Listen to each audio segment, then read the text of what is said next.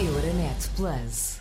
E precisamente temos hoje connosco pelo Partido Socialista Porfírio Silva, o deputado membro permanente da Comissão Permanente do PS, e também uh, pelo PSD o deputado Nuno Carvalho, membro também da Assembleia Municipal de Setúbal. Antes de mais, agradeço a presença dos dois uh, aqui no Casa Comum. Começamos por alguns temas nacionais, um incontornável uh, e que tem a ver com este acolhimento de refugiados ucranianos em Setúbal.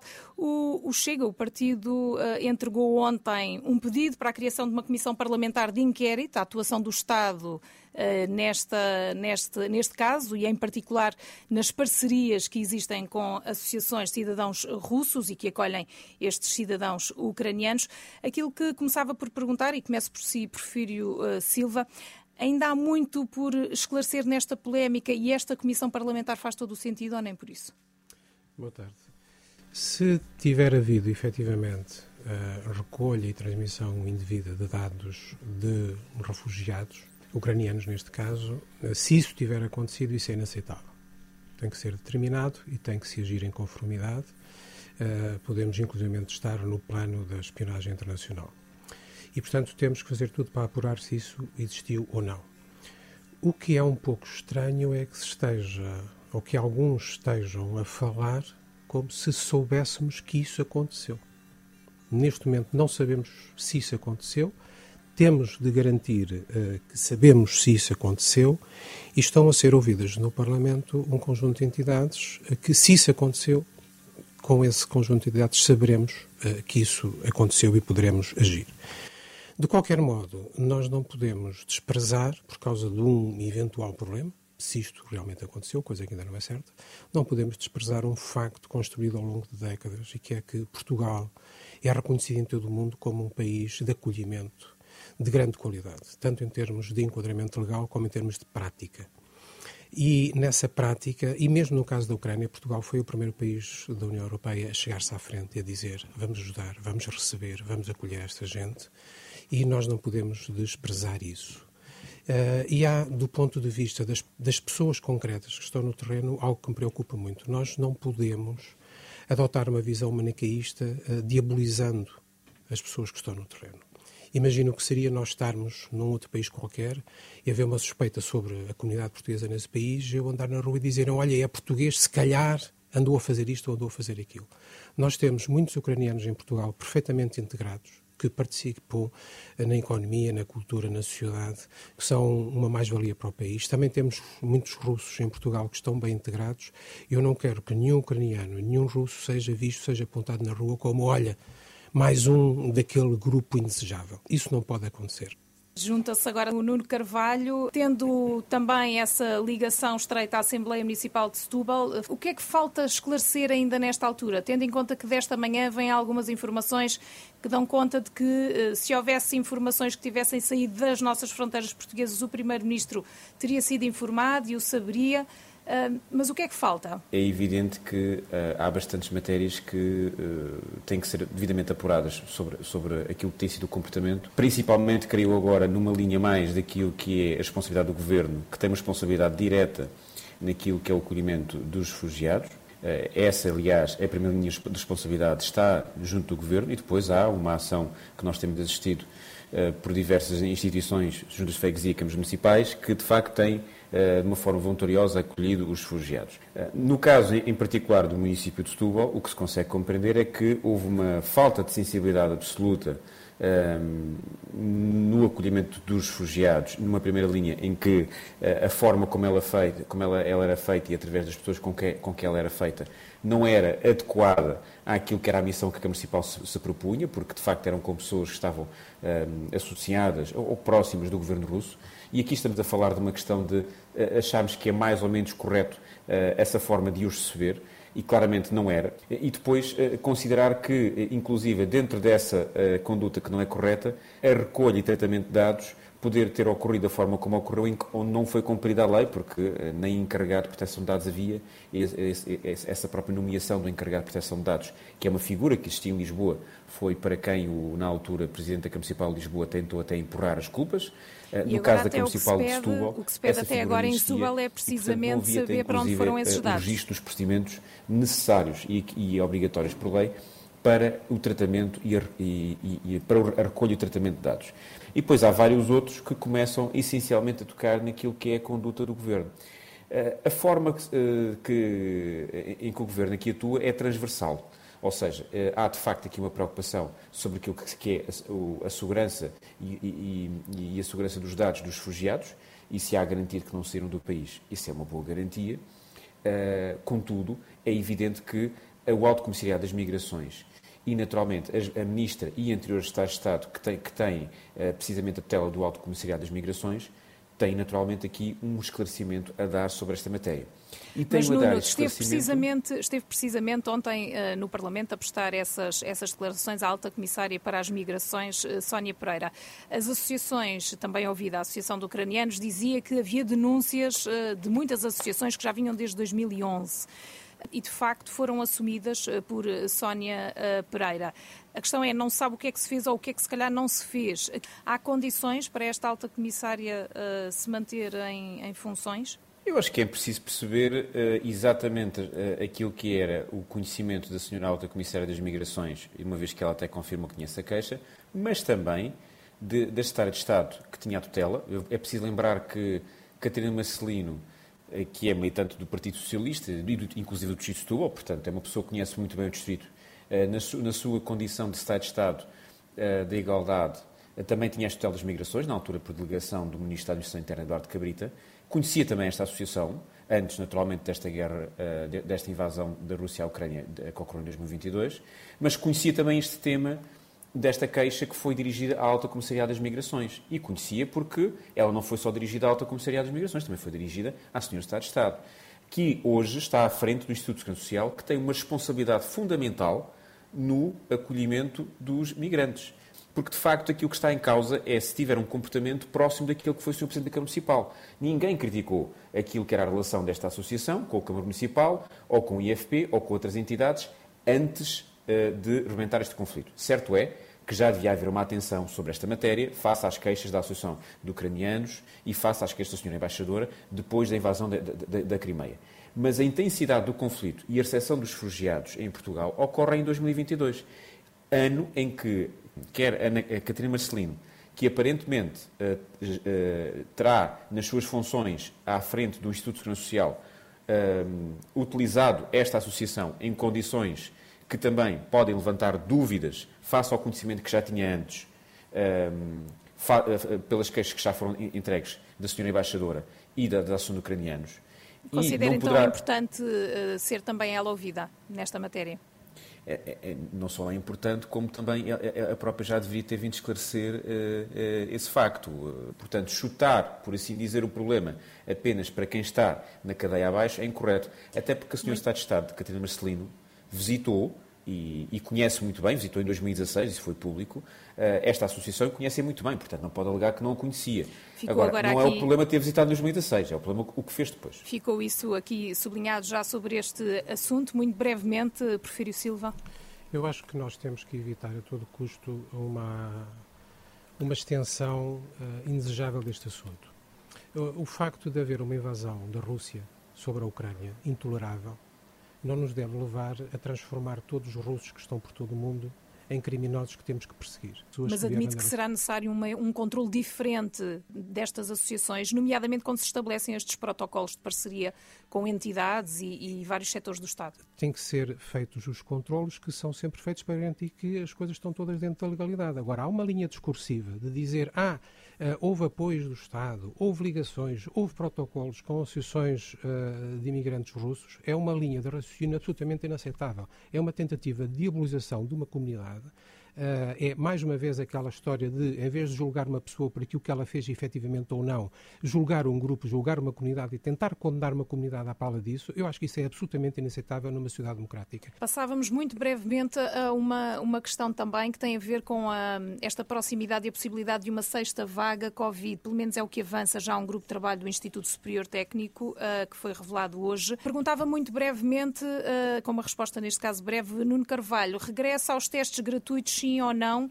Faria diferença nesta altura? Uh, para já, eu acho que não, até porque também o combate à doença tem vindo a evoluir e, portanto, devemos continuar a apostar na ciência para termos normalidade. Porfírio Silva, uh, regresso de máscaras noutras situações, além das que estão previstas agora, e testes gratuitos uh, de regresso também, sim ou não?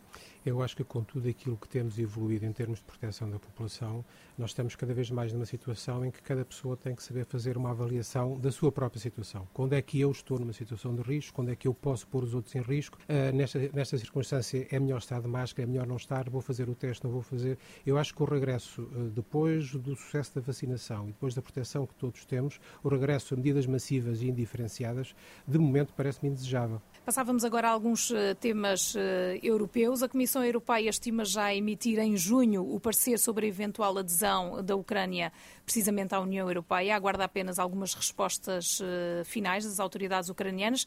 Isso mesmo disse Ursula von der Leyen.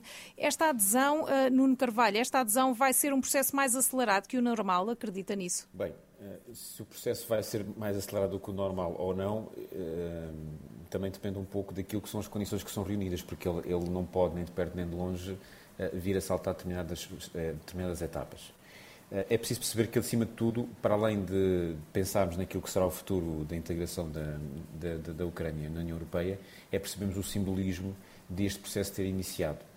E esse simbolismo traz não só aquilo que é a capacidade de resposta da União Europeia do ponto de vista diplomático, a capacidade de fazer frente àquilo que eram as pretensões uh, de Vladimir Putin, que queria precisamente que, uh, quer o projeto da União Europeia, quer também da NATO, em dimensões naturalmente diferentes, que fossem projetos que ficassem claramente enfraquecidos eh, e que, cuja influência da NATO e também aquilo que é a capacidade da União Europeia enquanto projeto comum não chegasse, por assim dizer, mais próximo, não ficasse mais próximo das fronteiras da, da Rússia.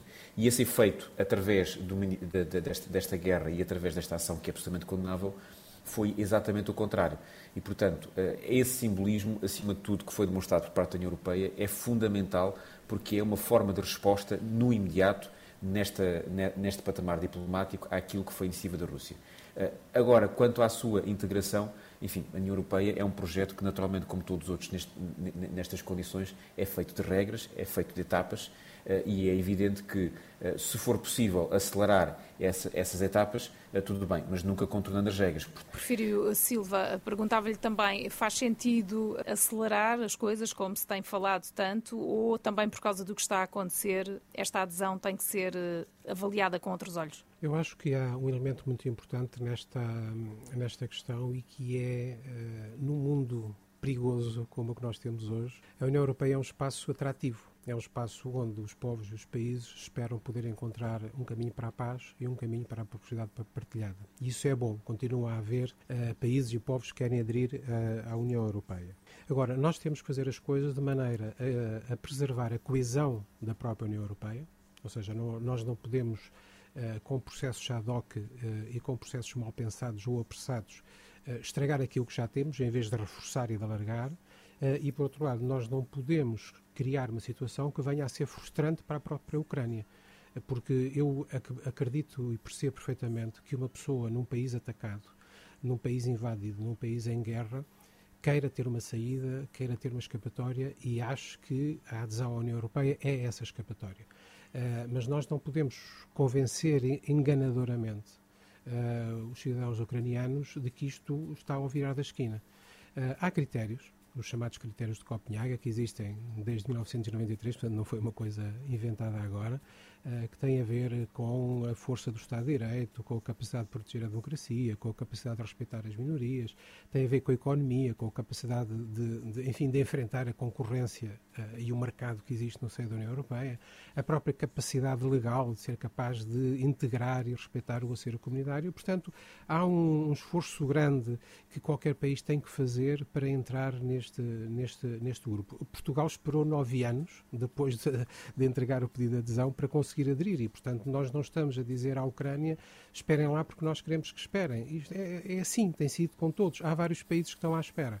Uh, agora, é preciso, no seio da Europa, procurar saídas, procurar soluções. O presidente francês, Macron, fez agora uh, no contexto da Conferência sobre o Futuro da Europa, uma proposta que eu, francamente, não sei se é boa ou se é má, uh, mas enfim, mas é um caminho possível, que é haver uma espécie de Europa a duas velocidades, uma Europa coração com tudo, com todo o aparelho, com todas as regras, com todos os tratados, e uma espécie de segunda camada mais política, com menos, com menos obrigações e com, com uma ligação mais, uh, mais simbólica.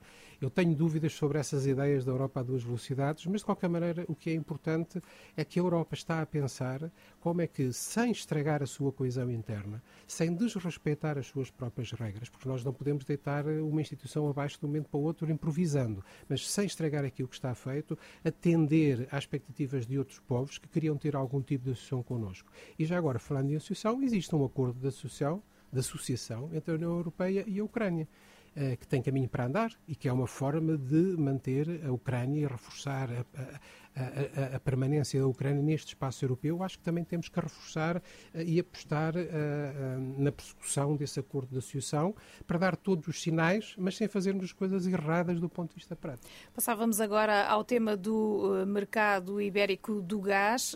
A Comissão Europeia disse esta segunda-feira que afinal ainda existem informações que estão pendentes e que não chegaram sobre, sobre este acordo. Por seu lado, o Primeiro-Ministro veio dizer que eh, já estava uh, praticamente aprovado. A Porfírio Silva, estaremos perante na falta do quê?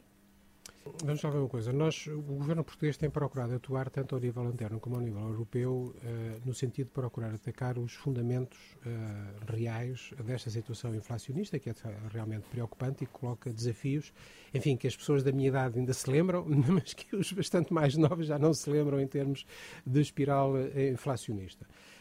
E há aqui uma, um, um, setor, um vetor dessa atuação que é conseguir controlar os preços da energia, porque são um dos vetores principais que ajudam a fazer disparar a inflação.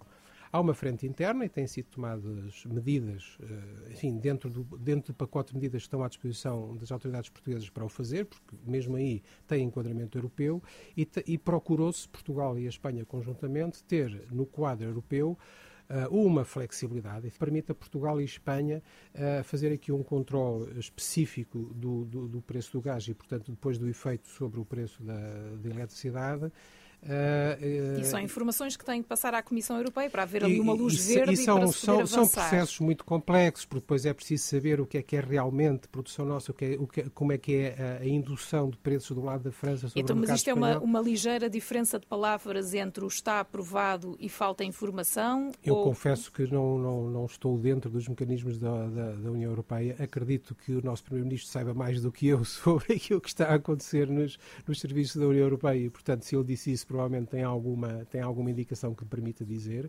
Eu não tenho. Uh, mas estes processos são sempre processos muito complicados, porque a Comissão Europeia tem sempre que garantir que um Estado-membro, só porque está aflito com uma coisa qualquer, de repente quer uma derogação para qualquer coisa e vai fazer, porque é óbvio que isso tem um efeito dominó sobre outros Estados-membros. A Comissão Europeia cumpre o seu papel, que é tentar controlar as regras, e nós fazemos o nosso, que é tentar adaptar as regras às circunstâncias e podermos responder o mais eficazmente possível a estas circunstâncias. Nuno Carvalho, o que é que afinal também falta aqui? Eh, está aprovado, não está aprovado? É uma promessa de que é, que é para breve? Bom, antes de mais, eh, é preciso perceber que, no caso português e espanhol, eh, é totalmente justo que exista uma diferenciação face àquilo que é a estantilidade europeia, que seguia por um preço de referência que é o TTF, o Title Transfer Facility, que é fixado que é o que tal fixa o valor megawatt-hora. No caso ibérico, a realidade energética é outra e, portanto, havia este argumento de, e que foi inicialmente até aceito, é preciso perceber que o, argumento de que há uma, uma realidade diferente para Portugal e Espanha foi aceito por parte da União Europeia. Agora, há que saber explicar como é que se faz refletir esta, esta, esta excepcionalidade que já foi aceita por parte da União Europeia. Portanto, é preciso saber provar que conseguimos ter políticas que uh, permitam essa excepcionalidade. O que foi proposto daquilo que se conhece é a possibilidade de limitar o preço do gás perdão, o preço do gás, no sentido que depois ele vai refletir no custo de eletricidade. O gás aos consumidores, esse mantém-se exatamente igual. Uh, e, e, agora, há aqui depois um conjunto de nuances que levantam dúvidas, uh, e com certeza que na parte da União Europeia também levantam dúvidas da forma como a política é desenhada. Porquê? Porque, por exemplo, é, é, ele vai permitir que os consumidores que têm uh, a tarifa variável sejam beneficiados e os que têm a tarifa fixa ficam exatamente iguais. E, e, portanto, poderá também eventualmente poder vir a permitir que, no caso espanhol, eh, de uma forma indireta até exista um favorecimento uh, às indústrias uh, que fazem produção com, com, com, com recurso uh, a energias fósseis, o que também naturalmente é contrário àquilo que é a política da União Europeia. E, portanto, o que está aqui em causa, de facto, saber que este desenho que vai permitir apenas que os consumidores de tarifa variável tenham benefício, seja um desenho que não vá contra a política de uh, transição energética da União Europeia uh, e também, até no caso português, o que entra primeiro, por assim dizer, uh, para a fatura dos consumidores, porque é um mix energético, é uma mistura de energias entre gás e também renováveis e outras. A primeira, sempre que entra para a fatura dos consumidores, são as renováveis, que são das mais baratas. Depois, a outra que entra a seguir, é a que está disponível, uma vez cotada às renováveis, é a de gás. E, portanto, nós estamos sempre a falar aqui uh, de, um, de uma forma que é complexa, porque ela calcula um mix de diferentes energias, que depois, por sua vez, vai refletir-se apenas no preço da eletricidade dos consumidores, não é do gás, e esse preço da eletricidade é só apenas para os consumidores, para os consumidores de tarifa fixa. E Isto levanta muitas dúvidas da forma como está fixado. Uh, e eu creio que, naturalmente, Portugal e o Primeiro-Ministro terá que saber desenhar um pouco melhor a política. Ah, houve aqui a vontade de anunciar que estava já tudo tratado, mas eu creio que há todas as condições, uma vez que a exceção já foi reconhecida por parte da União Europeia, há que saber desenhar a política de uma forma que não levante dúvidas àquilo que é a política da União Europeia. E aguardemos a aprovação em Conselho de Ministros, tanto espanhol como português, e os próximos passos para, para a finalização desta medida. Porfírio Silva, Nuno Carvalho, muito obrigada pela vossa Obrigado. participação no Casa Comum de hoje que volta depois na próxima semana com novos convidados. Euronet Plus. Milano. Sofia. Euronet Plus, a rede europeia de rádios para compreender melhor a Europa.